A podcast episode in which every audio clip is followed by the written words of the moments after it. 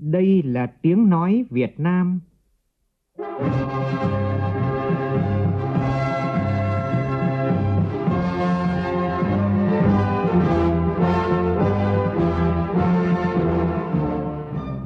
là tiếng nói Việt Nam phát thanh từ Hà Nội, thủ đô nước Cộng hòa xã hội chủ nghĩa Việt Nam.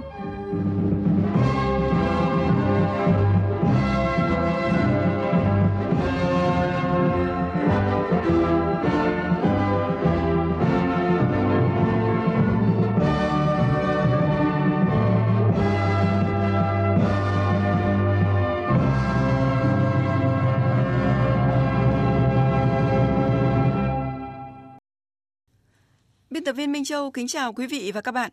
Mời quý vị và các bạn nghe chương trình Thật sự trưa của Đài Tiếng nói Việt Nam. Chương trình có những nội dung chính sau đây. Các hoạt động tiếp xúc song phương của Thủ tướng Nguyễn Xuân Phúc bên lề hội nghị thường niên Diễn đàn Kinh tế Thế giới 2019 tại Davos, Thụy Sĩ. Thành phố Hồ Chí Minh họp mặt kiều bào nhân dịp xuân Kỷ Hợi. Còn tại nhiều địa phương trong cả nước, các hoạt động chăm lo Tết cũng đang tích cực được triển khai. Báo động tình trạng mất an toàn thực phẩm dịp cận Tết Nguyên đán. Trong phần tin thế giới, Tổng thống Venezuela ra lệnh đóng cửa đại sứ quán tại Mỹ. Mỹ chỉ thị một số nhà ngoại giao rời Venezuela. Thượng viện Mỹ ngăn chặn cả hai kế hoạch mở cửa chính phủ trở lại.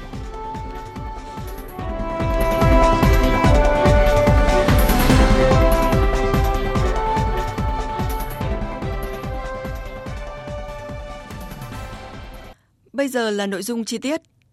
Nhân dịp dự hội nghị thường niên Diễn đàn Kinh tế Thế giới 2019 tại Davos, Thụy Sĩ, Thủ tướng Nguyễn Xuân Phúc đã có các cuộc gặp, tiếp xúc, dự đối thoại giữa các nhà lãnh đạo cấp cao và chứng kiến lễ ký thỏa thuận hợp tác về xây dựng trung tâm cách mạng công nghệ 4.0 và ý định thư về xây dựng sáng kiến rác thải nhựa. Thủ tướng Nguyễn Xuân Phúc cũng đã tiếp lãnh đạo một số nước và nền kinh tế tham dự hội nghị. Tin của phóng viên Vũ Dũng. Thủ tướng Nguyễn Xuân Phúc đã tiếp Hoàng hậu Hà Lan Maxima, đặc phái viên của Tổng thư ký Liên Hợp Quốc về tài chính toàn diện cho phát triển và là chuyên gia có uy tín của Liên Hợp Quốc về lĩnh vực tài chính vi mô. Thủ tướng Nguyễn Xuân Phúc khẳng định Việt Nam đang tập trung xây dựng chiến lược quốc gia về tài chính toàn diện. Đây là nền tảng rất quan trọng để Việt Nam đạt được các mục tiêu về tài chính toàn diện nói riêng và các mục tiêu chung về phát triển kinh tế xã hội và phát triển bền vững của Liên Hợp Quốc. Tại buổi tiếp trưởng đặc khu hành chính Hồng Kông Trung Quốc Lâm Trịnh Nguyệt Nga, Thủ tướng khẳng định Hồng Kông luôn là đối tác kinh tế quan trọng của Việt Nam. Đề nghị trong thời gian tới, Việt Nam và Hồng Kông tăng cường giao lưu, tiếp xúc dưới hình thức đa dạng giữa các cơ quan chính quyền, doanh nghiệp và người dân hai bên, sẵn sàng tạo thuận lợi cho các doanh nghiệp lớn của Hồng Kông mở rộng đầu tư vào Việt Nam, nhất là trong các lĩnh vực dịch vụ vận tải, xây dựng cơ sở hạ tầng, linh kiện điện tử, công nghiệp phụ trợ, chế biến, tài chính, ngân hàng, tích cực tham gia cổ phần hóa doanh nghiệp nhà nước.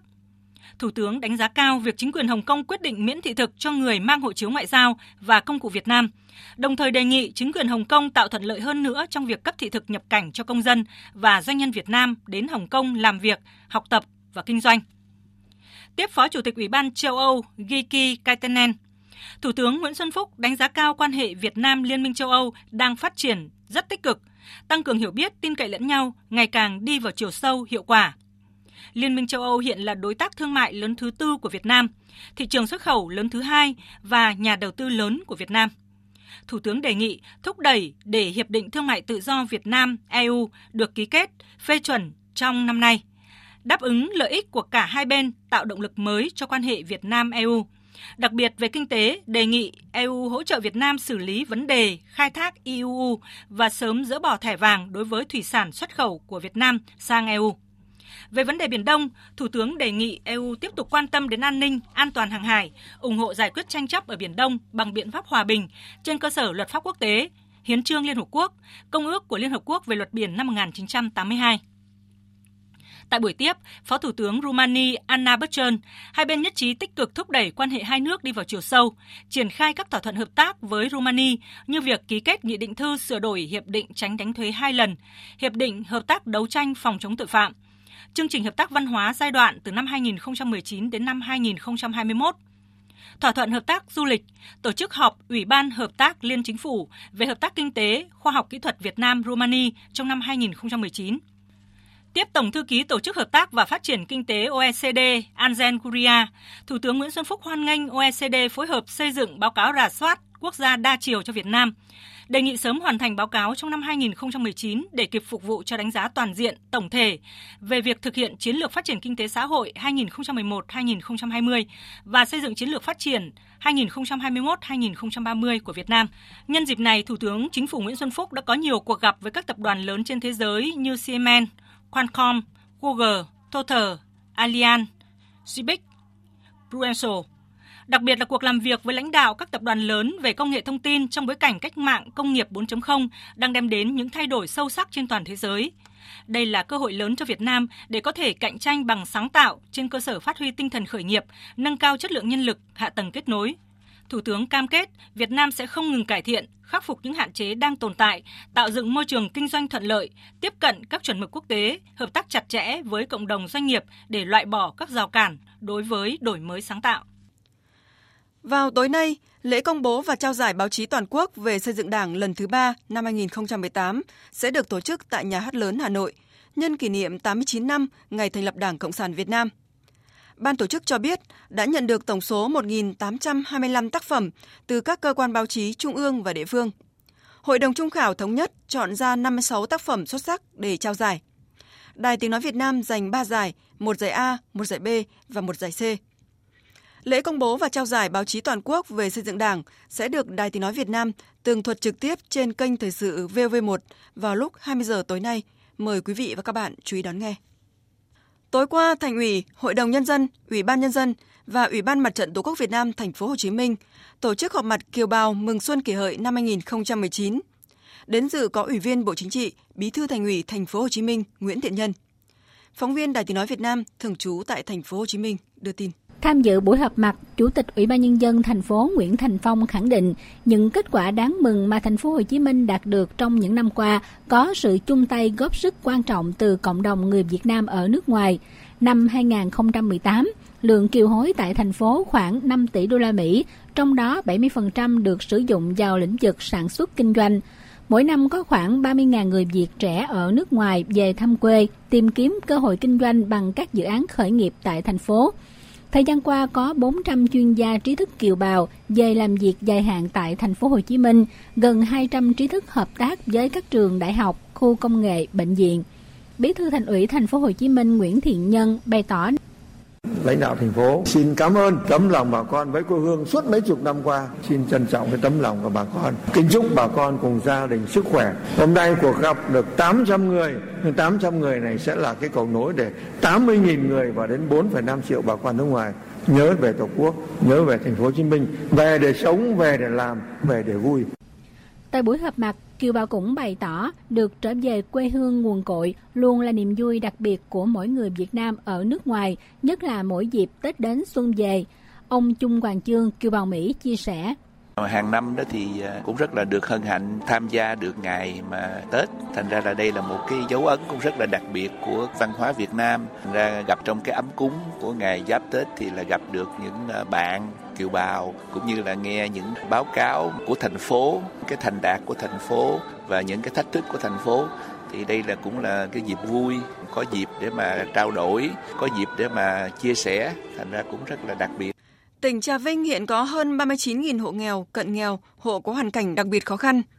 Tết Nguyên đán này, Ủy ban Mặt trận Tổ quốc Việt Nam tỉnh Trà Vinh sẽ tổ chức đoàn đến thăm và tặng quà cho các đối tượng khó khăn này. Phóng viên Giao Anh, thường trú khu vực đồng bằng Sông Cửu Long đưa tin. Hơn 16.000 hộ nghèo, hộ đặc biệt khó khăn sẽ nhận được phần quà 400.000 đồng được trích từ nguồn quỹ an sinh xã hội của tỉnh. Riêng gần 23.000 hộ cận nghèo do Ủy ban Mặt trận Tổ quốc Việt Nam các cấp tỉnh Trà Vinh vận động các doanh nghiệp, các tổ chức chính trị, xã hội, tôn giáo, các nhà hảo tâm trong và ngoài tỉnh để hỗ trợ phần quà trị giá 300.000 đồng trên một hộ, gồm tiền mặt và nhu yếu phẩm. Theo kế hoạch, tất cả phần quà này sẽ được trao cho hộ nghèo, hộ cận nghèo trước ngày 28 âm lịch, để tất cả các hộ khó khăn trong tỉnh đều có quà Tết. Ông Trần Việt Hoàng, Phó Chủ tịch Ủy ban Mặt trận Tổ quốc tỉnh Trà Vinh cho biết. Thì Mặt trận tỉnh cũng đã tiếp nhận và phân phối hơn 13.000 suất. Tuy nhiên thì còn khoảng 9.000 suất nữa thì mới đủ cho hộ nghèo. Do đó, Ban Thường trực Mặt trận tỉnh tiếp tục kêu gọi các cái doanh nghiệp, các cái tổ chức cá nhân các cái tổ chức tôn giáo trong và ngoài tỉnh tiếp tục đóng góp cho các cái hộ còn lại, làm sao bảo đảm 100% hộ nghèo đều có món quà để mà vui xuân đón Tết. Tại tỉnh Tiền Giang, các địa phương tổ chức từ thiện xã hội cũng đang tập trung cho hoạt động tặng quà, giúp các hộ nghèo, cận nghèo có hoàn cảnh khó khăn vui Tết cổ truyền của dân tộc. Ngoài 16.000 hộ dân nghèo được nhận quà từ ngân sách tỉnh, Ủy ban Mặt trận Tổ quốc Việt Nam tỉnh Tiền Giang còn tổ chức tặng 2.000 phần quà cho các hộ cận nghèo ở huyện Châu Thành, Tân Phước, Cai Lậy, thị xã Cai Lậy và huyện Cái Bè. Mỗi phần quà trị giá 300.000 đồng do Ban trị sự Giáo hội Phật giáo Việt Nam tỉnh Tiền Giang hỗ trợ. Ông Trần Văn Mừng, Chủ tịch Ủy ban Mặt trận Tổ quốc Việt Nam thành phố Mỹ Tho cho biết. Mặt trận thành phố và các tổ chức thành viên của mặt trận là phấn đấu là hộ nghèo, hộ cận nghèo thì phải có từ 2 phần quà trở lên để họ ăn Tết. Riêng cái đối tượng tàn tật, người mù, trẻ mồ côi, nạn nhân chất độc da cam, vân vân thì đều có quà. Kể cả chúng tôi lo đến công nhân vệ sinh, công nhân các cái khu cụm công nghiệp, giáo viên nghèo. Thì nói chung là chúng tôi cũng có phối hợp để hỗ trợ quà cho các đối tượng như trên. Tỉnh đoàn Điện Biên vừa tổ chức chương trình Chuyến xe mùa xuân Tết Sum Vầy năm 2019, dành tặng 100 vé xe về Tết cho sinh viên có hoàn cảnh khó khăn, đang theo học tại các trường chuyên nghiệp trên địa bàn tỉnh. Các sinh viên được hỗ trợ vé xe về Tết đều là con em các hộ nghèo, xa quê, trong đó sinh viên nội tỉnh được hỗ trợ 100% giá vé, và ngoại tỉnh hỗ trợ 70% giá vé. Trong chương trình Chuyến xe mùa xuân Tết Sum Vầy năm 2019, Ban Thường vụ Tỉnh đoàn Điện Biên cũng tặng 10 suất học bổng cho sinh viên có thành tích học tập xuất sắc, mỗi suất trị giá 300.000 đồng, tặng 80 suất quà Tết trị giá gần 10 triệu đồng cho các sinh viên khác có hoàn cảnh khó khăn. Ông Đặng Thành Huy, Bí thư Tỉnh đoàn Điện Biên cho biết, năm 2019, Tỉnh đoàn Điện Biên sẽ tiếp tục tổ chức nhiều hoạt động hướng đến các đối tượng là gia đình chính sách có hoàn cảnh khó khăn ở vùng sâu, vùng xa, thăm hỏi các cán bộ chiến sĩ các đồn biên phòng và công nhân có hoàn cảnh khó khăn. Sáng nay, Đại tá Đinh Xuân Nghĩ, trưởng Công an thành phố Hội An, tỉnh Quảng Nam cho biết, cơ quan chức năng đã xác định danh tính của 3 người trong một gia đình tử vong trong xe ô tô xảy ra vào rạng sáng cùng ngày là anh Chu Tùng Giang và vợ là chị Đào Thị Thu Hiền cùng con gái. Hiện thi thể của các nạn nhân đã được tìm thấy. Anh Chu Tùng Giang và vợ cùng sinh năm 1977, ngụ tại quận Cầu Giấy, thành phố Hà Nội. Bước đầu, cơ quan chức năng xác định nguyên nhân dẫn đến thảm kịch này là do hai vợ chồng cãi nhau. Anh Chu Tùng Giang đã điều khiển ô tô chở vợ và hai con lao xuống sông tự tử.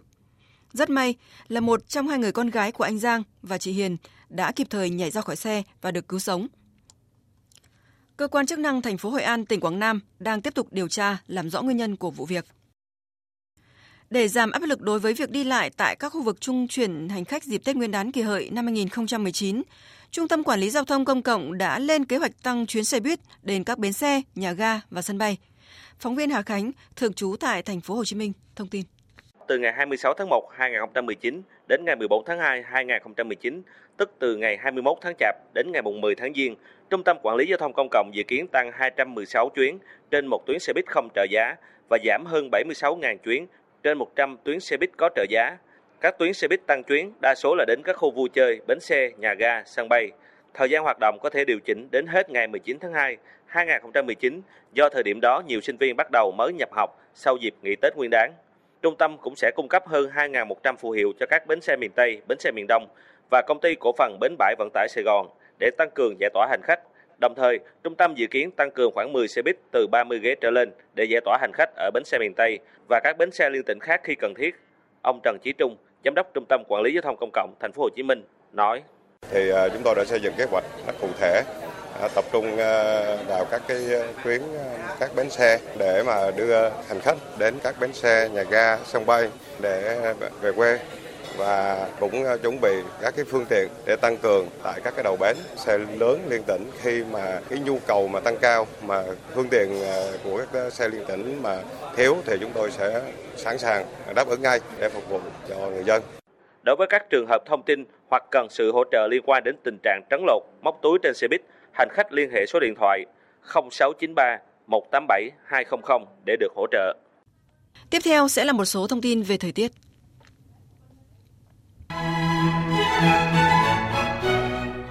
Theo Trung tâm Dự báo Khí tượng Thủy văn Quốc gia, hôm nay hầu khắp các vùng trên cả nước đều có điều kiện thời tiết khá thuận lợi.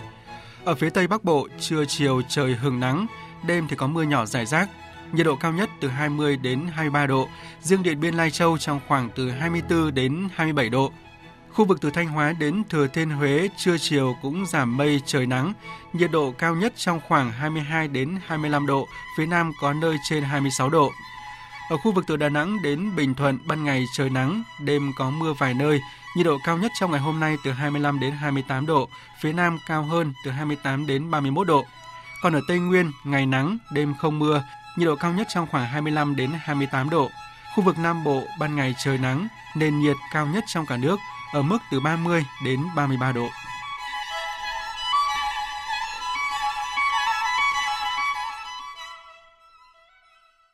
Chuyển sang phần tin thế giới. Khủng hoảng chính trị tại Venezuela tiếp tục châm ngòi cho những căng thẳng trong quan hệ ngoại giao giữa Mỹ và nước này. Tổng thống Venezuela hôm qua đã ra lệnh đóng cửa đại sứ quán tại Mỹ, trong khi phía Mỹ chỉ thị một số nhà ngoại giao rời quốc gia Mỹ Latin này. Biên tập viên Hồng Nhung tổng hợp thông tin.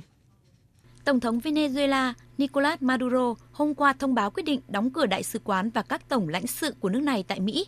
Trong một bài phát biểu với cơ quan tư pháp, ông Maduro cho biết các cán bộ và nhân viên ngoại giao Venezuela sẽ trở về nước ngay trong tuần này, đồng thời nhắc lại thời hạn 72 giờ mà chính phủ Venezuela đã đưa ra đối với các nhà ngoại giao Mỹ để rời khỏi Venezuela. Tôi đã quyết định triệu hồi tất cả các nhân viên ngoại giao và lãnh sự Venezuela về nước, đồng thời đóng cửa các đại sứ quán và tổng lãnh sự quán của Mỹ tại Venezuela. Không còn gì phải nghi ngờ rằng Tổng thống Mỹ Donald Trump muốn đưa một chính phủ không chính thức, không hiến pháp, chống lại người dân và nền dân chủ ở Venezuela. Chính quyền Mỹ tin rằng họ là cảnh sát của thế giới, bá chủ của các quốc gia Mỹ Latin và Caribe.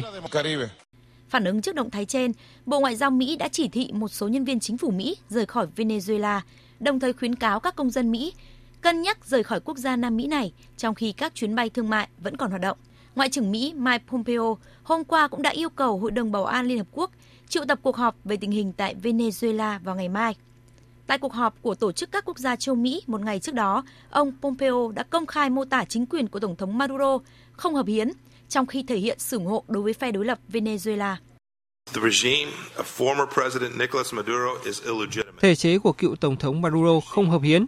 Chúng tôi xem tất cả các hành động của thể chế này là vi hiến và không có thẩm quyền. Tôi kêu gọi các lực lượng an ninh Venezuela đảm bảo an toàn cho Tổng thống Guaido. Một loạt các nước ở khu vực như Mỹ, Canada, Colombia, Paraguay, Brazil, Chile, Argentina, Ecuador, Guatemala và Peru cũng như tổ chức các quốc gia châu Mỹ đã lên tiếng công nhận vai trò Tổng thống lâm thời tự phong của ông Guaido. Tuy nhiên, nhiều nước khác như Cuba, Mexico, Uruguay, Thổ Nhĩ Kỳ, Nga đã bày tỏ sự ủng hộ đối với chính phủ của Tổng thống Nicolas Maduro, đồng thời lên án âm mưu đảo chính. Về diễn biến trên chính trường nước Mỹ, kế hoạch của Tổng thống Mỹ Donald Trump nhằm chấm dứt tình trạng chính phủ liên bang bị đóng cửa lâu nhất trong lịch sử nước Mỹ, hôm qua đã không thể vượt qua rào cản của Thượng viện. Các nghị sĩ Đảng Dân Chủ vẫn kiên quyết nói không với khoản ngân sách dành cho bức tường biên giới với Mexico. Biên tập viên Thu Hoài tổng hợp thông tin. Tổng thống Venezuela Nicolas Maduro hôm qua thông báo quyết định đóng cửa đại sứ quán và các tổng lãnh sự của nước này tại Mỹ. Động thái được đưa ra một ngày sau khi ông Maduro tuyên bố cắt đứt quan hệ ngoại giao với Mỹ, cùng cáo buộc chính quyền của Tổng thống Mỹ Donald Trump công khai kích động một cuộc đảo chính tại quốc gia Nam Mỹ này. Trong một bài phát biểu với cơ quan tư pháp, ông Maduro cho biết các cán bộ và nhân viên ngoại giao Venezuela sẽ trở về nước ngay trong tuần này, đồng thời nhắc lại thời hạn 72 giờ mà chính phủ Venezuela đã đưa ra đối với các nhà ngoại giao Mỹ để rời khỏi Venezuela. Tôi đã quyết định triệu hồi tất cả các nhân viên ngoại giao và lãnh sự Venezuela về nước, đồng thời đóng cửa các đại sứ quán và tổng lãnh sự quán của Mỹ tại Venezuela. Không còn gì phải nghi ngờ rằng Tổng thống Mỹ Donald Trump muốn đưa một chính phủ không chính thức, không hiến pháp, chống lại người dân và nền dân chủ ở Venezuela. Chính quyền Mỹ tin rằng họ là cảnh sát của thế giới, bá chủ của các quốc gia Mỹ Latin và Caribe. Phản ứng trước động thái trên, Bộ Ngoại giao Mỹ đã chỉ thị một số nhân viên chính phủ Mỹ rời khỏi Venezuela, đồng thời khuyến cáo các công dân Mỹ cân nhắc rời khỏi quốc gia Nam Mỹ này trong khi các chuyến bay thương mại vẫn còn hoạt động. Ngoại trưởng Mỹ Mike Pompeo hôm qua cũng đã yêu cầu Hội đồng Bảo an Liên Hợp Quốc triệu tập cuộc họp về tình hình tại Venezuela vào ngày mai. Tại cuộc họp của Tổ chức các quốc gia châu Mỹ một ngày trước đó, ông Pompeo đã công khai mô tả chính quyền của Tổng thống Maduro không hợp hiến, trong khi thể hiện sự ủng hộ đối với phe đối lập Venezuela. Thể chế của cựu Tổng thống Maduro không hợp hiến. Chúng tôi xem tất cả các hành động của thể chế này là vi hiến và không có thẩm quyền. Tôi kêu gọi các lực lượng an ninh Venezuela đảm bảo an toàn cho Tổng thống Guaido. Mỹ đã áp đặt hàng loạt biện pháp trừng phạt đối với Venezuela trong 2 năm qua nhằm vào các quan chức trong chính quyền của Tổng thống Maduro, hạn chế Venezuela tiếp cận thị trường nợ của Mỹ và ngăn chặn các giao dịch với những người liên quan đến giao dịch vàng của Venezuela. Song cho đến nay, chính quyền của Tổng thống Donald Trump vẫn không áp đặt trừng phạt trực tiếp đối với lĩnh vực nhập khẩu dầu mỏ, vốn là nguồn thu lợi nhuận lớn của Venezuela. Với những căng thẳng gia tăng cao trào như hiện nay giữa Mỹ và Venezuela, nhiều khả năng chính quyền Mỹ sẽ áp đặt biện pháp này. Tuy nhiên, theo đánh giá của giới phân tích, việc áp đặt trừng phạt đối với lĩnh vực dầu mỏ chỉ có tác động giới hạn đối với chính quyền của Tổng thống Maduro, song lại tác động mạnh tới Mỹ. Bởi lẽ, Venezuela đã hướng hoạt động vận chuyển dầu sang các đối tác khác như Trung Quốc và Nga, trong khi Mỹ lại là nước nhập khẩu một lượng dầu khá lớn từ quốc gia Mỹ Latin này. Vào tháng 10 năm ngoái, Mỹ đã nhập khẩu 20.000 thùng dầu của Venezuela. Những căng thẳng trong mối quan hệ giữa Mỹ và Venezuela diễn ra trong bối cảnh cộng đồng quốc tế vẫn tiếp tục chia rẽ trong việc ủng hộ chính quyền của Tổng thống Maduro với thủ lĩnh phe đối lập và là Chủ tịch Quốc hội Venezuela Juan Guaido, hiện đã tuyên bố là Tổng thống lâm thời quốc gia Mỹ Latin này.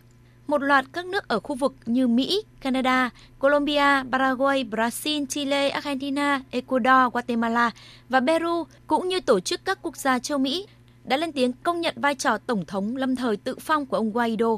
Tuy nhiên, nhiều nước khác như Cuba, Mexico, Uruguay, Thổ Nhĩ Kỳ, Nga đã bày tỏ sự ủng hộ đối với chính phủ của Tổng thống Nicolas Maduro, đồng thời lên án âm mưu đảo chính.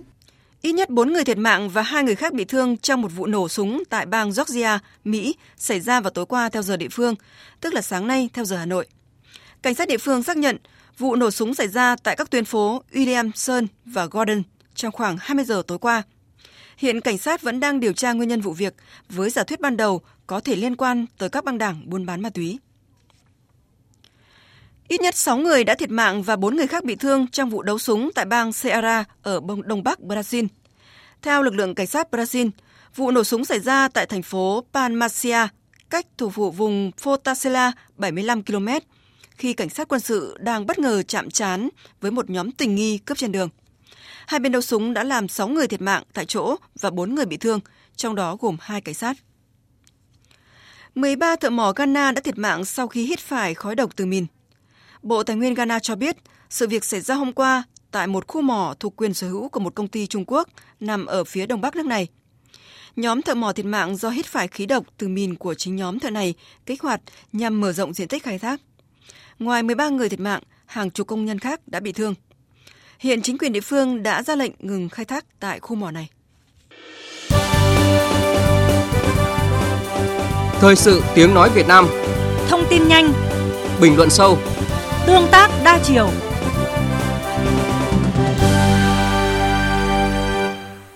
Thưa quý vị và các bạn, càng gần Tết, vấn đề vệ sinh an toàn thực phẩm càng trở nên nóng bỏng. Chỉ trong mấy ngày gần đây, liên tiếp những vụ sản xuất thực phẩm bẩn, siêu bẩn được phát hiện, khiến dư luận xã hội cực kỳ bất an và có phần bức xúc. Vì sao thực phẩm bẩn vẫn tồn tại? Có phải việc xử lý vi phạm hiện vẫn đang trong tình trạng giơ cao đánh khẽ? Mục tiêu điểm hôm nay, biên tập viên Thanh Trường đề cập vấn đề này. Kính chào quý vị và các bạn. Thời điểm này thì chắc hẳn quý vị và các bạn đã chuẩn bị để lựa chọn cho mình các loại thực phẩm cho ngày Tết sắp đến. Không khí Tết, cảnh tượng tấp nập mua sắm đã và đang hiện diện khắp các phố phường ở nhiều địa phương trong cả nước. Nhưng cùng với đó, nỗi lo thực phẩm bẩn cũng đang bủa vây. Không khó để có thể kể ra những vụ sản xuất thực phẩm bẩn được phát hiện trong những ngày gần đây. Đó là vụ sản xuất rượu sâm banh, rượu nho siêu tốc bằng hóa chất độc hại ở ngay trong lòng quận Hà Đông, thủ đô Hà Nội. Một loại hóa chất có màu rượu sâm banh, rượu nho được bơm vào chai và sau đó là nước, rồi được dán nhãn, đóng thùng. Chỉ cần 2 phút là xong một chai rượu. Đó là hàng trăm con lợn chết vì là mồm long móng đã bốc mùi hôi thối nồng nặc, được một cơ sở giết mổ ở huyện Vĩnh Tường, tỉnh Vĩnh Phúc xả thịt, chuyển thẳng vào một cơ sở chế biến gần đó. Và chỉ sau 48 tiếng, hàng tạ thịt lợn sấy, thịt trâu các bếp lại ra lò. Là địa phương có sức tiêu thụ thực phẩm lớn nhất cả nước và có đến 80% thực phẩm được nhập từ các tỉnh, thành phố khác, thành phố Hồ Chí Minh cũng đang đối mặt với nguy cơ các loại thực phẩm không đảm bảo an toàn được tuồn vào tiêu thụ trước Tết Nguyên đán Kỷ Hợi. Phóng viên Tiến Dũng phản ánh thực tế này. Tại chợ đầu mối Hóc Môn, trong thời điểm giáp Tết, bao trùm là không khí khẩn trương, vội vã của người mua, kẻ bán. Bên cạnh các mặt hàng rau quả thì thịt heo là thực phẩm buôn bán chủ yếu tại chợ đầu mối Hóc Môn. Trung bình mỗi ngày có khoảng 10.000 con heo đã được làm sạch vận chuyển từ các trang trại, lò mổ về chợ tiêu thụ. Để đảm bảo an toàn thực phẩm, hơn 110 sạp kinh doanh thịt heo tại chợ đều đăng ký cam kết bán hàng có nguồn gốc. Tuy nhiên, các ngành chức năng của thành phố Hồ Chí Minh đã phát hiện một số lượng lớn những loại thịt heo không rõ nguồn gốc, không đảm bảo an toàn thực phẩm xâm nhập vào thị trường thành phố. Bà Phạm Khánh Phong Lan, trưởng ban quản lý an toàn thực phẩm thành phố Hồ Chí Minh nhận định: trong thời gian vừa qua, diễn biến nó vẫn hết sức là phức tạp. Lác đác thì vẫn bắt quả tang được rất nhiều vụ heo có những biểu hiện nghi của lở mồm long móng, rồi heo có biểu hiện kém chất lượng, bị ôi thiêu vân vân, trà trộn vào để mà buôn bán trong dịp Tết. Thưa quý vị, đúng như nhận định của bà Phạm Khánh Phong Lan, vấn đề an toàn thực phẩm ở thành phố Hồ Chí Minh đang diễn ra rất phức tạp. Chỉ cách đây 2 ngày thôi, cơ quan chức năng thành phố lại phát hiện và bắt giữ một lượng lớn thịt lợn rỉ dịch, có mùi hôi thối, không có nguồn gốc xuất xứ, được trộn chung với thịt lợn đạt chất lượng để trà trộn vào chợ đầu mối Bình Điền.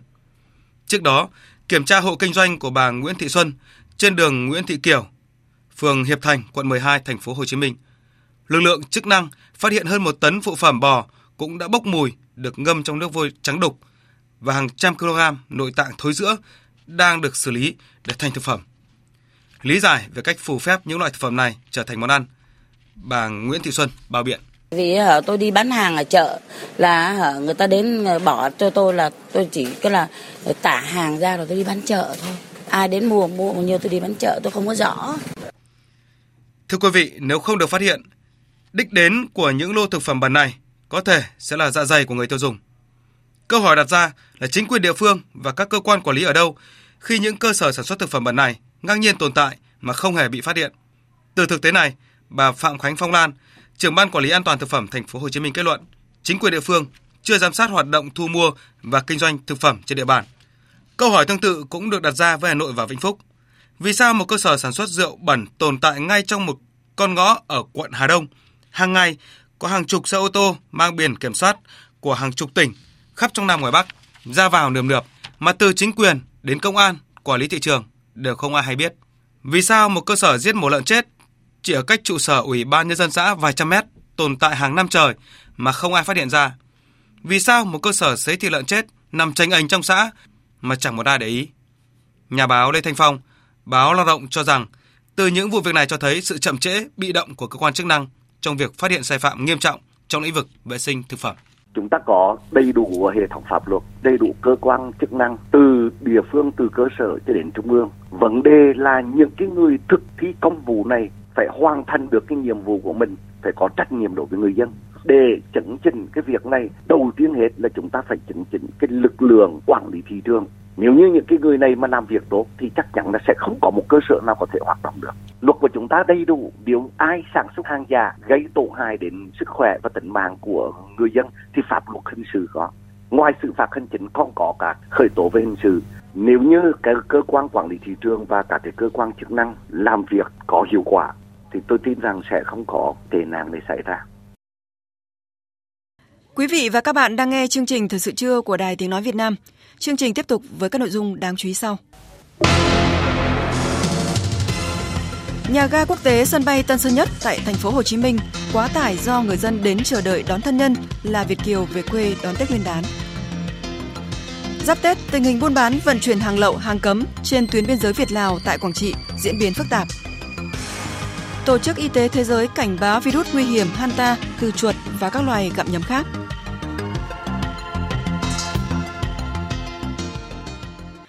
Nhằm giải quyết nguồn khan hiếm máu và những thời điểm thiếu máu cục bộ, vận động tiếp nhận máu. Và ngày mai, Bệnh viện Hữu nghị Việt Đức sẽ tổ chức chương trình Tết Hồng Yêu Thương, trao niềm vui tại bệnh viện. Bệnh viện Hữu nghị Việt Đức kêu gọi người dân có đủ điều kiện sức khỏe tham gia hiến máu tình nguyện tại bệnh viện, số 40 Tràng Thi, Hoàn Kiếm, Hà Nội. Mỗi ngày, Bệnh viện Việt Đức mổ trung bình 150 ca mổ phiên, khoảng trên 30 ca mổ cấp cứu, hầu hết đều cần truyền máu. Thực hiện đợt cao điểm đảm bảo trật tự an toàn giao thông dịp Tết Dương lịch, Tết Nguyên đán Kỷ Hợi và các lễ hội đầu xuân 2019 trên tuyến quốc lộ 1A đoạn từ Lạng Sơn đến thành phố Hồ Chí Minh. Cục Cảnh sát Giao thông cho biết đã thành lập các cụm công tác trực tiếp chỉ huy lực lượng cảnh sát giao thông các địa phương, bắt giữ nhiều đối tượng buôn bán vận chuyển hàng lậu, hàng cấm, đặc biệt là pháo nổ và ma túy. Từ nay đến Tết Nguyên đán Kỷ Hợi, lực lượng cảnh sát giao thông sẽ tăng cường các biện pháp nghiệp vụ, tăng cường tuần tra, kiểm soát, xử lý nghiêm các vi phạm là nguyên nhân dẫn đến tai nạn giao thông. Đặc biệt, lực lượng cảnh sát giao thông đang tiến hành tổng kiểm tra, kiểm soát xe ô tô từ 8 chỗ ngồi trở lên, kinh doanh vận tải hành khách, xe ô tô tải có khối lượng chuyên chở từ 5 tấn trở lên. Tại Nghệ An, Công an tỉnh cho biết, sau 3 ngày ra quân kiểm tra chuyên đề các nội dung về nồng độ cồn và ma túy đối với các lái xe, các tổ công tác đã phát hiện trên địa bàn có 3 tài xế dương tính với chất ma túy. Phóng viên Quốc Khánh thông tin. Trên quốc lộ 1A đoạn qua huyện Diễn Châu, tổ tuần tra đã dừng ngẫu nhiên xe khách dừng nằm biển kiểm soát 29B19402 chạy tuyến Hà Nội, Nghệ An, có biểu hiện vi phạm tốc độ để kiểm tra. Qua test nhanh phát hiện lái xe Tô Hoài Bắc sinh năm 1981, trú tại huyện Anh Sơn, dương tính với chất ma túy. Trước đó, tổ công tác của Công an Nghệ An cũng phát hiện lái xe Đinh Ngọc Hiếu, trú tại phường Bạch Đằng, quận Hai Bà Trưng, Hà Nội, dương tính với chất ma túy khi đang điều khiển xe taxi từ Hà Nội đến địa phận Nghệ An. Tại địa bàn huyện Anh Sơn, một tổ công tác phát hiện chiếc xe tải màu trắng biển kiểm soát 30C12613 đang lưu thông trên quốc lộ 7A hướng Con Cuông đi Đô Lương, vi phạm tốc độ, đã tiến hành kiểm tra. Qua test nhanh phát hiện lái xe Lê Trọng Cường sinh năm 1993, trú tại xóm 2 xã Lưu Sơn, huyện Đô Lương, dương tính với chất ma túy. Trung tá Cao Viết Tuấn, Phó trưởng trạm Cảnh sát Giao thông Diễn Châu, Công an Nghệ An cho biết sẽ xử lý nghiêm những lái xe có các biểu hiện vi phạm luật giao thông, đặc biệt với lái xe có sử dụng ma túy. Cái chuyên đề mà đơn vị thực hiện tập trung chỉ đạo, thứ nhất là những cái lỗi trực tiếp gây đến tai nạn giao thông, ví dụ như là lỗi tốc độ, lỗi vi phạm nồng độ cồn đối với phương tiện tham gia giao thông, cũng như là lỗi quá tải, quá khổ, tuyến xe khách chở quá số người quy định, phóng nhanh vượt ẩu, không nhường đường xe ưu tiên. Những ngày này, tại ga quốc tế sân bay Tân Sơn Nhất lại đông nghịt người dân đến chờ đợi người thân là Việt kiều về quê ăn Tết Nguyên đán, khiến tình hình giao thông ở khu vực sân bay rất căng thẳng. Những người tới sân bay từ các tỉnh thành lân cận lên đây để chờ người thân từ các chuyến bay quốc tế về quê ăn Tết Nguyên đán. Tại các dãy ghế chờ của sân ga, nhiều người mệt mỏi nằm hằn xuống đất. Mỗi khi có máy bay đáp xuống, khu vực chờ lại xôn xao với những tiếng gọi nhau, những lời chào, những cái ôm. Các lối ra vào đông nghẹt, nhân viên an ninh của ga phải làm việc hết công suất. Theo lãnh đạo Cảng hàng không quốc tế Tân Sơn Nhất, lượng hành khách dịp cao điểm Tết 2019 sẽ đạt hơn 130.000 lượt người. Cao điểm đón khách Việt kiều về quê ăn Tết thường diễn ra sau rằm tháng Chạp và kéo dài đến khoảng ngày 25-26 tháng Chạp. Vì vậy, áp lực giao thông tại sân bay là rất lớn. Mặc dù ngành giao thông đã tuyên truyền nhưng tình trạng nhiều người đi đón một người, thậm chí thuê xe 16 chỗ đưa cả gia đình đi đón một người vẫn diễn ra vào mỗi dịp gần Tết Nguyên đán. Điều này làm cho tình hình giao thông ở khu vực sân bay Tân Sơn Nhất rất căng thẳng mỗi dịp Tết đến xuân về. Thưa quý vị, giáp Tết Nguyên đán, tình hình buôn bán vận chuyển hàng lậu, hàng cấm trên tuyến biên giới Việt-Lào tại tỉnh Quảng Trị diễn biến khá phức tạp. Tại các khu vực trọng điểm, lực lượng chức năng đã lập các điểm chốt chặn, bắt giữ hàng trăm vụ vi phạm. Các đối tượng buôn lậu đã có nhiều thủ đoạn tinh vi qua mắt lực lượng chức năng để đưa hàng lậu từ bên kia biên giới vào nội địa. Phóng viên Thanh Hiếu tại miền Trung phản ánh thực tế này tại tỉnh Quảng Trị. Khu vực bến đò Duy Tân trên tuyến sông biên giới Sepol, thị trấn Lao Bảo, huyện Hướng Hóa trở thành điểm nóng về tình trạng buôn lậu vào dịp cuối năm. Các đối tượng buôn lậu bỏ hàng vào túi ni lông, thả chìm xuống sông rồi ngụy trang làm người đánh cá, dùng xuồng kéo sang bờ bên kia. Trên đường bộ thì hàng hóa được chứa nhỏ, giấu trong người hoặc cho vào các bao. Chờ lúc nửa đêm rạng sáng, các đối tượng buôn lậu thuê người vác qua biên giới theo đường tiểu ngạch, các lối mòn. Thời điểm giáp Tết, những mặt hàng phổ biến được tuôn lậu qua biên giới như rượu ngoại, thuốc lá, bia, đường, đặc biệt là pháo. Ông Hồ Văn Bình ở bản Cát Tăng, thị trấn Lao Bảo cho biết. Buổi trưa thì họ đi trên đường nhỏ, đường nhèn rồi đường trên núi. Mà họ đi thì toàn bộ mặt của họ là lạ, chứ biết là họ đi hàng lậu rồi. Vì họ đi là họ sợ nhân dân bảo cho thôn bảo cho các cái lực lượng chức năng. Ông Lê Chí Dũng, đội trưởng đội kiểm soát hải quan, chi cục hải quan Quảng Trị cho biết các đối tượng buôn lậu liên tục thay đổi phương thức hoạt động, hình thành nhiều đường dây quy mô lớn. Phương thức buôn lậu thì tinh vi hơn và chống buôn lậu khó khăn hơn. Theo nhận định của chúng tôi là những mặt hàng lớn, trọng điểm mà có trị giá lớn thì các đối tượng này thường sử dụng những xe là du lịch, xe 5 chỗ ngồi, 7 chỗ ngồi. Cho nên là cái việc mà trinh sát nắm tình hình của cơ quan hải quan rất là khó. Ông Nguyễn Hữu Dũng, Chủ tịch Ủy ban Nhân dân thị trấn La Bảo, huyện Hương Hóa cho biết. Địa phương đã phối hợp với các cơ quan chức năng để trấn áp phòng chống các loại tội phạm. Đặc biệt trong dịp Tết Nguyên đán thì triển khai cái đợt cao điểm trấn áp các loại tội phạm trước, trong, sau Tết. Và trong đó thì cần ưu tiên là phòng chống buôn lậu, gian lận thương mại. Trung tâm Nghiên cứu và Chuyển giao Công nghệ thuộc Viện Hàn lâm Khoa học và Công nghệ Việt Nam vừa được Bộ Tài nguyên và Môi trường cấp giấy chứng nhận đủ điều kiện hoạt động dịch vụ quan trắc môi trường. Tính đến thời điểm hiện tại, đây là đơn vị thứ 2 trong cả nước được cấp giấy chứng nhận có đủ năng lực phân tích được 17 cấu từ dioxin, furan trong 9 thành phần môi trường khác nhau. Theo tin của phóng viên Tạ Lan, dioxin furan là hợp chất độc nhất trong các hợp chất hóa học hiện nay. Trong chiến tranh Việt Nam, nó được biết đến dưới tên gọi chất độc da cam và để lại hậu quả cực kỳ nghiêm trọng. Trước Trung tâm Nghiên cứu và Chuyển giao Công nghệ, tại Việt Nam chỉ có Trung tâm Quan trắc Môi trường thuộc Tổng cục Môi trường, Bộ Tài nguyên và Môi trường đảm bảo đủ năng lực phân tích dioxin. Bên cạnh thông số về dioxin furan, Trung tâm Nghiên cứu và Chuyển giao Công nghệ thuộc Viện Hàn lâm Khoa học và Công nghệ Việt Nam được chứng nhận hoạt động lĩnh vực quan trắc môi trường với tổng số 212 thông số như nước mặt đất, đất và nước thải. Tiến sĩ Nguyễn Ngọc Tùng, Phó Giám đốc Trung tâm Nghiên cứu và Chuyển giao Công nghệ cho biết. Dioxin furan là cái chất độc hóa học mà độc hại nhất trong các thành phần hóa học, và đặc biệt là cái độc chất của nó lớn như thế nhưng mà cái khả năng mà để phát hiện được ra nó thì đúng là đối với các trang thiết bị phân tích thông thường thì không thể nào phát hiện ra, bởi vì cái nồng độ để phát hiện được nó là nó đến PPT, có nghĩa là 10⁻¹² và PPBQ là 10⁻¹⁵. Tức là cái độc tính của nó vẫn còn bị ảnh hưởng. Đấy, chính vì thế nên là cần phải đòi hỏi những cái trang thiết bị phân tích rất hiện đại của thế giới sản xuất ra, cũng như là cái đội ngũ cán bộ năng lực phải có trình độ cao thì mới làm được. Thưa quý vị và các bạn, chợ phiên Tráng Kìm là chợ cổ đã có rất lâu đời ở xã Đông Hòa, huyện Quản Bạ, tỉnh Hà Giang. Họp duy nhất mỗi tuần một lần, ngoài mua bán, trao đổi hàng hóa, phiên chợ cổ này còn là nơi gặp gỡ, giao lưu văn hóa truyền thống của các dân tộc, trở thành nét văn hóa gắn liền với đời sống của bà con trong vùng. Vàng Lan, phóng viên Đài Tiếng nói Việt Nam thường trú tại Tây Bắc có bài giới thiệu về phiên chợ độc đáo này. Cứ vào sáng thứ Năm hàng tuần, từ tờ mờ sáng, thấp thoáng trên khắp các nẻo đường vùng cao Quản Bạ, bà con đã xúng xính áo váy người ngựa cùng nhau xuống chợ cổ Tráng Kìm. Người mang đôi gà, con lợn, mớ rau đi bán tại phiên chợ. Người đến sắm sửa thêm cho gia đình những vật dụng mới, bộ trang phục mới chuẩn bị đón Tết. Bác Hàng Thị Lê ở xã Cán Tỉ, huyện Quản Bạ, tỉnh Hà Giang đi chợ sắm Tết vui vẻ nói. Tôi ở trên xã Cán Tỉ, tôi vừa mới đến đây thôi. Tuy già rồi nhưng có tiền đi tôi vẫn thường xuyên đi chợ này để mua sắm.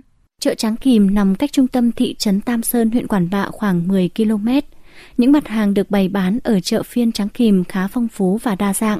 Trong đó có nhiều sản vật của bà con vùng cao làm ra như thổ cẩm, mật ong, nấm hương, gạo, ngô, đậu tương, các loại rau.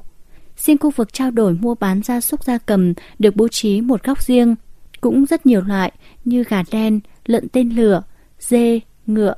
Nhưng nhiều nhất vẫn là bò, bởi vùng cao nguyên đá này, bà con phát triển mạnh chăn nuôi đại gia súc. Chợ còn có khu hàng ăn với những nồi thắng cố nghi ngút khói bên những chai rượu ngô thơm nồng. Những món ăn đặc trưng của xứ núi là mén mén và tàu chua đặc trưng riêng. Cùng với đó là món phở Tráng Kìm, một trong những đặc sản nổi tiếng ở Hà Giang có cách đây hàng trăm năm do một đôi vợ chồng thương nhân người Hoa làm ra và được lưu truyền đến tận bây giờ. Phiên chợ còn bày bán những vật dụng thiết yếu rất gần gũi với đồng bào vùng cao như dao, cuốc, xẻng, điếu hút thuốc lào, máy quay sợi do chính tay người vùng cao làm. Các sạp trang sức vùng cao cũng vô cùng phong phú, thiên về bạc, hợp với phong cách của người dân tộc vùng miền. Những sạp hàng bán vải vóc quần áo, không thể thiếu những bộ trang phục truyền thống của đồng bào các dân tộc Mông, Dao, Tày ở đây. Chị Vàng Thị Mỹ ở xã Thanh Vân, huyện Quản Bạ, tỉnh Hà Giang có mặt từ rất sớm ở chợ bán hàng cho biết. Cú nhớ bị xa chế vàng cáp của tôi ní. Cú nó chỉ cú một bây giờ con giả anh xuyên mắc sao. Tôi đến đây bán áo váy dân tộc Mông chúng tôi tự làm. Tôi ở tận xã Thanh Vân xuống đây. Lần nào mở chợ phiên tôi cũng đi bán. Tôi còn bán cả ở chợ Quản Bạ, chợ Thanh Vân nữa. Về sự hình thành và phát triển chợ Tráng Kìm, ông Vàng Giáo, một người am hiểu về văn hóa các dân tộc, đặc biệt là dân tộc Mông ở Hà Giang cho biết. Vị chàng trang cây kia, nhớ tao thì lao sái, ua nông nhồng, say chùa, chè. Qua nghiên cứu tôi được biết, chợ đã có cách đây vài trăm năm. Sau khi xâm lược Việt Nam, thực dân Pháp xây đồn cho bộ máy Quan Ba ở Tam Sơn Quản Bạ hiện nay để thực hiện chính sách chia để trị. Bức tường thành ở Cán Tỉ được xây dựng nhằm ngăn cách đồng bào các dân tộc vùng cao nguyên đá Đồng Văn với các dân tộc ở vùng núi thấp. Khi đó Tráng Kìm là địa điểm cho đội quân Viễn Chinh ở đó bắt người đi phu. Sau này quân Viễn Chinh rút về Quản Bạ, Tráng Kìm được nhường lại cho một số thương nhân người Hoa ở và làm ăn buôn bán. Thế là chợ Tráng Kìm dần được hình thành và ngày càng phát triển cho đến bây giờ.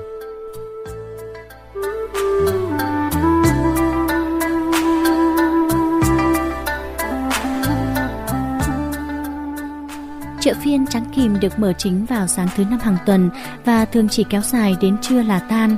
Khác với những chợ phiên ở nơi đây, chợ Tráng Kìm toát lên một vẻ vừa hoang sơ, mộc mạc, lại vừa độc đáo là sự kết hợp hài hòa giữa tinh hoa văn hóa của người Việt và người Việt gốc Hoa ở vùng cao Hà Giang. Đặc điểm này khiến chợ phiên này không chỉ thu hút rất đông bà con các dân tộc vùng cao Hà Giang mà còn có du khách trong ngoài nước đến tham quan chợ. Có lẽ cũng vì vậy mà bây giờ, chợ phiên cổ Tráng Kìm đã mở thêm một phiên chợ phụ vào sáng Chủ nhật. Những ngày giáp Tết, chợ phiên cổ Tráng Kìm càng thêm nhộn nhịp. Trên khắp các nẻo đường về bản, hình ảnh người, ngựa, lình kình đồ đạc, để lại ấn tượng thật khó quên trong lòng du khách mỗi lần được hòa mình vào không gian các phiên chợ cổ này.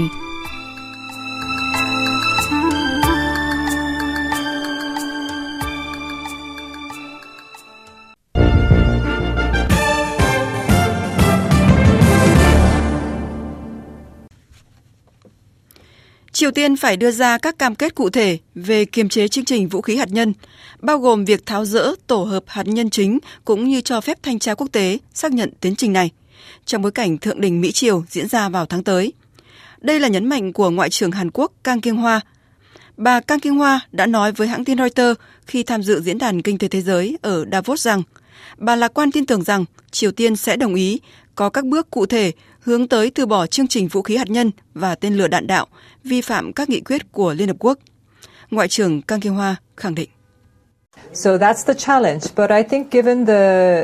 Vì vậy, đó là thách thức, nhưng tôi nghĩ với ý chí chính trị mạnh mẽ từ phía các nhà lãnh đạo cao nhất của hai nước, ý chí mạnh mẽ từ phía Tổng thống của chúng ta để tạo điều kiện cho điều này, cũng như ủng hộ chúng ta, thì tôi nghĩ chúng ta có thể sẽ thấy được những kết quả cụ thể. Chúng ta biết, họ biết, thế giới yêu cầu những kết quả cụ thể. Hàn Quốc vừa công bố những bức ảnh ghi lại một chiếc máy bay tuần tra của Nhật Bản đang bay ở tầm thấp. Động thái được cho là khiêu khích của tàu chiến Hàn Quốc. Bộ Quốc phòng Hàn Quốc hôm qua công khai tiết lộ 5 bức ảnh, vốn được cho là chụp từ một tàu khu trục của Hàn Quốc. Quân đội Hàn Quốc trước đó đã lên tiếng cáo buộc máy bay tuần tra của lực lượng phòng vệ hàng hải Nhật Bản bay ở tầm thấp gần tàu khu trục của Hàn Quốc trên biển Hoa Đông. Phía Hàn Quốc xem đây là vụ việc mới nhất trong một loạt các chuyến bay khiêu khích do máy bay của Nhật Bản thực hiện. Tuy nhiên, phía Nhật Bản một mực bác bỏ các cáo buộc mà Hàn Quốc vừa đưa ra. Văn phòng Tổng thống Hàn Quốc cho biết Hội đồng An ninh Quốc gia của nước này đã ngay lập tức nhóm họp trong ngày hôm qua. Văn phòng Tổng thống Hàn Quốc đồng thời bày tỏ mối quan ngại sâu sắc về các chuyến bay như vậy, khẳng định nước này sẽ hành động một cách nghiêm ngặt nhằm ngăn chặn không cho sự việc tái diễn. Thủ tướng Áo Sebastian Kurz cho biết Liên minh châu Âu sẵn sàng lùi thời điểm Anh rời Liên minh châu Âu, hay còn gọi là Brexit, vào tháng 5 tới. Phát biểu trước báo giới khi đang tham dự Diễn đàn Kinh tế Davos ở Thụy Sĩ, ông Sebastian nhấn mạnh. Nước Anh hiểu rõ Liên minh châu Âu sẵn sàng làm tất cả những gì có thể để ngăn chặn một Brexit cứng, thậm chí nếu cần thiết, cả thời điểm Brexit đã được ấn định, nếu nước Anh cũng mong muốn như vậy. Thật là vô lý nếu chúng tôi cố gắng trì hoãn thời điểm Brexit, dù người Anh muốn ra đi. Liên minh châu Âu không đủ thẩm quyền để làm điều này. Kịch bản lý tưởng nhất là tận dụng thời gian cả hai bên đang có. Nếu mọi thứ không được hoàn tất trước thời điểm Brexit, việc kéo dài thời gian có thể được tính đến, song không vượt quá thời điểm bầu cử Nghị viện châu Âu vào tháng 5 tới. Ông Felix Tshisekedi kêu gọi hòa giải dân tộc khi ông chính thức trở thành tân tổng thống của Cộng hòa Dân chủ Congo, kế nhiệm ông Joseph Kabila, người phải rời nhiệm sở sau 18 năm cầm quyền.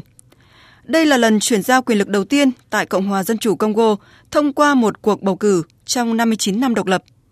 Phát biểu tại lễ tuyên thệ nhậm chức, tân Tổng thống Felix Tshisekedi nhấn mạnh: "Chúng ta tôn vinh một Congo hòa giải. Cộng hòa Dân chủ Congo mà chúng ta đang xây dựng sẽ không có sự chia rẽ, lòng thù hận. Một Congo hướng tới sự phát triển vì hòa bình và an ninh.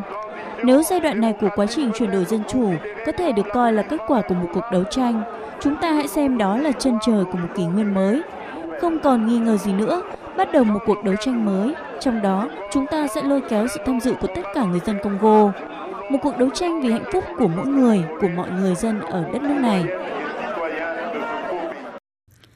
Các nhà lập pháp Nga hôm qua đã bỏ phiếu ủng hộ đề xuất về lệnh cấm phát tán tin giả mạo cũng như xúc phạm chính quyền. Hai dự luật này đã được thông qua lần đầu tiên tại Hạ viện Nga. Tin chi tiết như sau. Một dự luật trong đó đề xuất đưa ra mức phạt lên tới 5.000 rúp, tương đương với 76 đô la Mỹ, hoặc là án phạt 15 ngày giam giữ đối với những người có thái độ thô lỗ, xúc phạm, thể hiện sự thiếu tôn trọng đối với các cơ quan chính phủ, nhà nước, công chúng, quốc kỳ và hiến pháp Nga. Dự luật thứ hai cũng đề xuất mức phạt lên tới 5.000 rúp đối với những cá nhân phát tán một số loại tin tức giả mạo, và mức phạt này có thể nâng lên tới 1 triệu rúp đối với những công ty có hành vi như vậy. Hai dự luật vừa nêu, nếu được thông qua sẽ nhằm mục tiêu ngăn chặn việc phát tán những thông tin gây tác động xã hội, không chính xác và không đáng tin cậy, cũng như những hành vi có thể gây rủi ro cho người dân hay có nguy cơ vi phạm tới an ninh, trật tự xã hội. Tổ chức Y tế Thế giới WHO vừa lên tiếng cảnh báo ít nhất 11 người đã tử vong tại Argentina do nhiễm virus nguy hiểm Hanta từ chuột và các loài gặm nhấm khác, kể từ khi dịch bệnh này bùng phát hồi cuối tháng 10 năm ngoái đến nay. Tin chi tiết cho biết. Báo cáo của Tổ chức Y tế Thế giới WHO cho biết, trong 29 trường hợp được xét nghiệm cho kết quả dương tính với virus này, gần 60% trong số đó là phụ nữ và trẻ em gái. Khoảng 50% trong số các ca mắc hantavirus sống tại thị trấn Epuzen của tỉnh Chubut, miền nam Argentina. Các nhà chức trách đang nghiên cứu khả năng lây truyền hantavirus từ người sang người. Cho đến nay, dịch bệnh này vẫn chưa có phương pháp chữa trị, không có vaccine phòng chống, trong khi đó tỷ lệ gây tử vong khi nhiễm virus đó có thể lên tới từ 35 đến 50%. Các chuyên gia của WHO khuyến cáo các cơ quan y tế khu vực tăng cường giám sát, nghiên cứu và kiểm soát dịch bệnh, đặc biệt chú ý tới các du khách trở về từ những vùng bị ảnh hưởng. Vừa rồi là phần tin thời sự quốc tế. Tiếp tục chương trình Thời sự trưa sẽ là trang tin đầu tư tài chính và chuyên mục thể thao. Trang tin đầu tư tài chính. Thưa quý vị và các bạn, giá vàng hôm nay sụt giảm. Tại thành phố Hồ Chí Minh, công ty vàng bạc đá quý Sài Gòn niêm yết giá vàng SJC mua vào ở mức 36.360.000 đồng một lượng và bán ra 36.540.000 đồng một lượng. Tại Hà Nội, công ty trách nhiệm hữu hạn vàng bạc đá quý Bảo Tín Minh Châu niêm yết giá vàng dòng Thăng Long mua vào là 36.160.000 đồng một lượng và bán ra 36.610.000 đồng một lượng. Tỷ giá trung tâm giữa đồng Việt Nam với đô la Mỹ hôm nay được Ngân hàng Nhà nước công bố ở mức là 22.880 đồng đổi 1 đô la Mỹ, tăng 6 đồng so với hôm qua. Tỷ giá sáng nay tại các ngân hàng thương mại khá ổn định, hầu như không biến động so với mấy phiên gần đây. Nhiều ngân hàng đã báo lãi trước thuế năm 2018 cao kỷ lục, có những ngân hàng đạt hơn 10.000 tỷ đồng, tăng từ 30 đến 60% so với trước. Để có kết quả này, nhiều ngân hàng đã tăng các dịch vụ trên các thiết bị di động để giảm chi phí, giảm tín dụng vào các lĩnh vực nhiều rủi ro. Năm 2018, công ty cổ phần lọc hóa dầu Bình Sơn đạt kế hoạch sản lượng về đích trước 38 ngày. Công ty đã sản xuất đạt hơn 7 triệu tấn, tổng doanh thu hơn 113.000 tỷ đồng, nộp ngân sách nhà nước hơn 11.600 tỷ đồng, lợi nhuận đạt hơn 3.500 tỷ đồng. Tính từ khi vận hành thương mại đến hết năm ngoái, thì công ty cổ phần lọc hóa dầu Bình Sơn sản xuất và tiêu thụ khoảng 57 triệu tấn sản phẩm các loại, doanh thu đạt 995.000 tỷ đồng, nộp ngân sách nhà nước 157.000 tỷ đồng. Thị trường chứng khoán đầu năm nay đã khởi sắc hơn so với cuối năm ngoái. VN Index giảm điểm mạnh ngay giai đoạn đầu tháng 1 về sát ngưỡng hỗ trợ 860 điểm, tuy vậy đã bật tăng trở lại vùng 900 điểm. Giai đoạn hồi phục của thị trường cũng đã bắt đầu nhưng biến động tăng điểm của chỉ số VN Index là không nhiều, thanh khoản chung trên hai sàn giao dịch cũng chỉ quanh 3.800 tỷ đồng một phiên. Đầu tư tài chính biến cơ hội thành hiện thực. Đầu tư tài chính biến cơ hội thành hiện thực. Thưa quý vị và các bạn, công tác thanh tra xử phạt vi phạm trên thị trường chứng khoán trong năm 2019 sẽ được đẩy mạnh, nhất là sẽ đưa ra xét xử một số trường hợp giao dịch nội gián, đảm bảo sự công bằng, minh bạch cho thị trường. Đây là khẳng định được Ủy ban Chứng khoán Nhà nước đưa ra. Trung Hiếu, phóng viên Đài Tiếng Nói Việt Nam thông tin cụ thể nội dung này. Năm 2018, Ủy ban Chứng khoán Nhà nước đã tổ chức 75 đoàn thanh kiểm tra, ban hành gần 400 quyết định xử phạt vi phạm hành chính trong lĩnh vực chứng khoán và thị trường chứng khoán, với số tiền phạt hơn 21 tỷ đồng, lớn hơn so với các năm trước.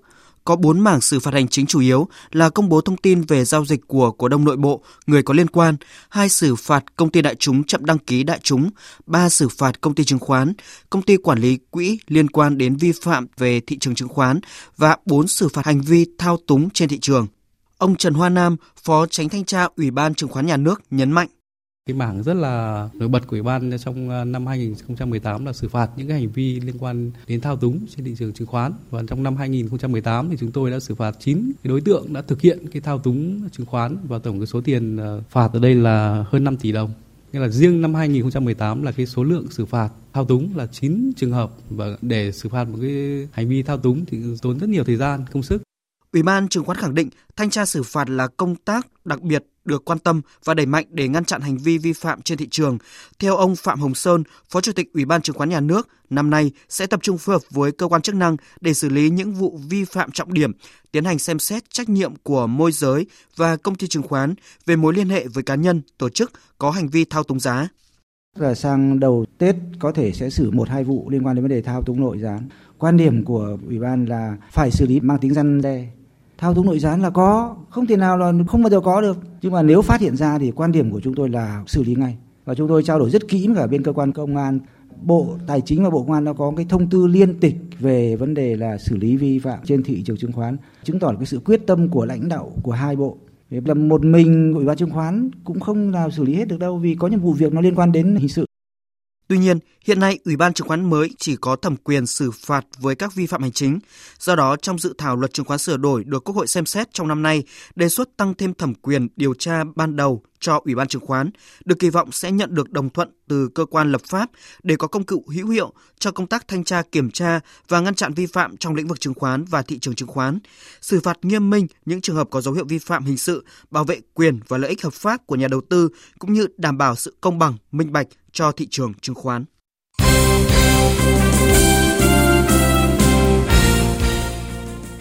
Thưa quý vị và các bạn, tối qua trên sân vận động Al Maktoum ở Dubai, tuyển Việt Nam đã để thua đáng tiếc đội tuyển Nhật Bản với tỷ số 0-1 trong trận tứ kết Asian Cup 2019. Phản ánh của Thành Lương, phóng viên Đài Tiếng Nói Việt Nam. Huấn luyện viên Park thể hiện sự bình thản sau thất bại trước tuyển Nhật Bản bởi một bàn thua từ chấm phạt đền bằng việc nở nụ cười, chủ động chào giới truyền thông trong phòng họp báo. Huấn luyện viên người Hàn Quốc tiếp tục cười tươi khi được hỏi về điều bí ẩn sau nụ cười của ông khi trận đấu kết thúc và đội tuyển Việt Nam phải dừng bước tại tứ kết Asian Cup 2019. Ông Park nói: "Việc tuyển Việt Nam vào tứ kết cũng rất bất ngờ rồi. Chúng tôi không có nhiều thời gian nghỉ ngơi sau AFF Cup. Hôm nay chúng tôi đã thể hiện màn trình diễn tốt trước tuyển Nhật Bản, ứng viên vô địch." Về phần mình, huấn luyện viên Hajime Moriyasu đánh giá tuyển Việt Nam có hàng phòng ngự chặt chẽ, được dẫn dắt bởi một huấn luyện viên tuyệt vời và họ đã có được sự tiến bộ thần tốc. Nói về trận tứ kết với tuyển Việt Nam, ông Hajime nhấn mạnh: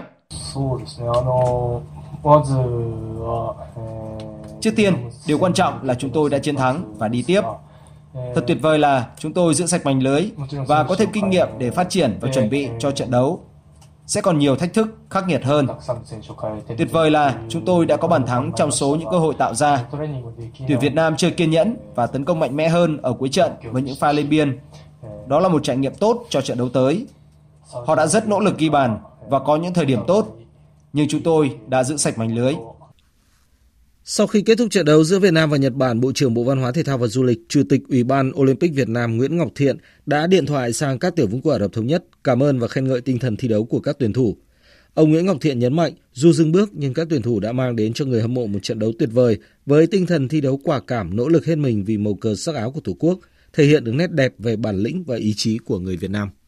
Tiếp theo tuyển Nhật Bản, Iran là đội bóng thứ hai giành quyền vào bán kết Asian Cup 2019 sau trận đấu dễ dàng 3-0 trước Trung Quốc ở trận tứ kết thứ hai của giải đấu kết thúc sáng nay. Ở vòng đấu tiếp theo, Iran sẽ gặp tuyển Nhật Bản.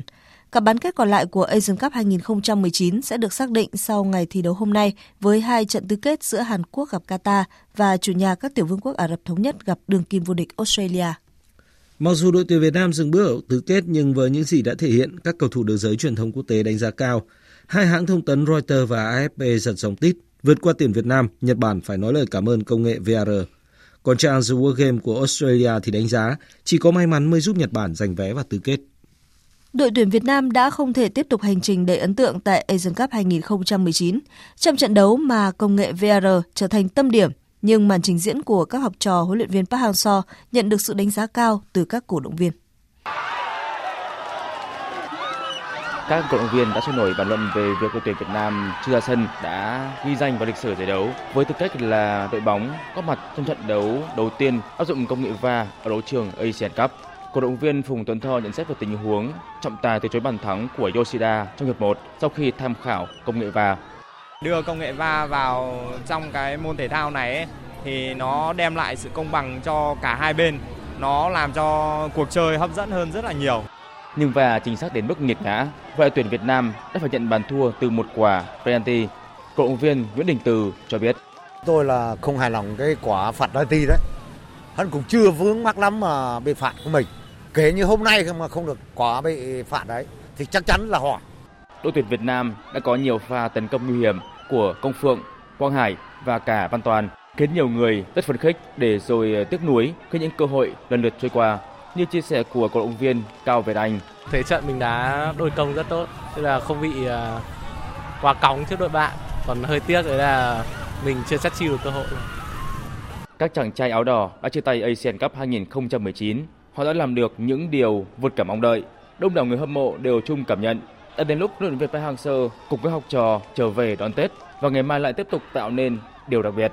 Xét về tổng thể thì tôi thấy là Việt Nam chúng ta đã khá là ngang ngửa với đội tuyển Nhật Bản. Đấy. Và đội tuyển thì Nhật Bản thì là Việt Nam cũng là khá là xứng tầm đấy. Đối với Việt Nam mình là rất tốt, tương lai sẽ phát triển. Tin tưởng là chắc là vào World Cup rồi. Theo mình thì trong tương lai thì Việt Nam cần cố gắng tiếp tục theo hướng phát triển này thì có thể một ngày đạt đến đẳng cấp đấy. Dự báo thời tiết. Phía Tây Bắc Bộ nhiều mây, chiều giảm mây trời nắng, đêm có mưa vài nơi, gió nhẹ, trời rét, nhiệt độ từ 13 đến 23 độ. Riêng khu Tây Bắc có nơi cao nhất từ 25 đến 27 độ. Phía Đông Bắc Bộ nhiều mây, chiều có mưa vài nơi, đêm có mưa, mưa nhỏ rải rác, gió nhẹ, đêm gió đông đến Đông Bắc cấp 2, cấp 3, trời rét, vùng núi có nơi rét đậm, nhiệt độ từ 14 đến 21 độ, vùng núi có nơi thấp dưới 13 độ. Khu vực từ Thanh Hóa đến Thừa Thiên Huế nhiều mây, chiều giảm mây, trời nắng, đêm có mưa vài nơi, riêng phía Nam có mưa, mưa rào rải rác, gió nhẹ, trời rét, nhiệt độ từ 16 đến 24 độ, phía Nam cao nhất từ 24 đến 27 độ.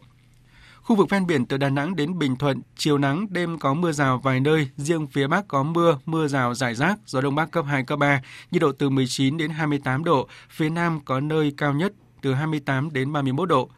Tây Nguyên, chiều nắng, đêm có mưa rào vài nơi, gió Đông Bắc đến Đông cấp 2, cấp 3, nhiệt độ từ 13 đến 28 độ.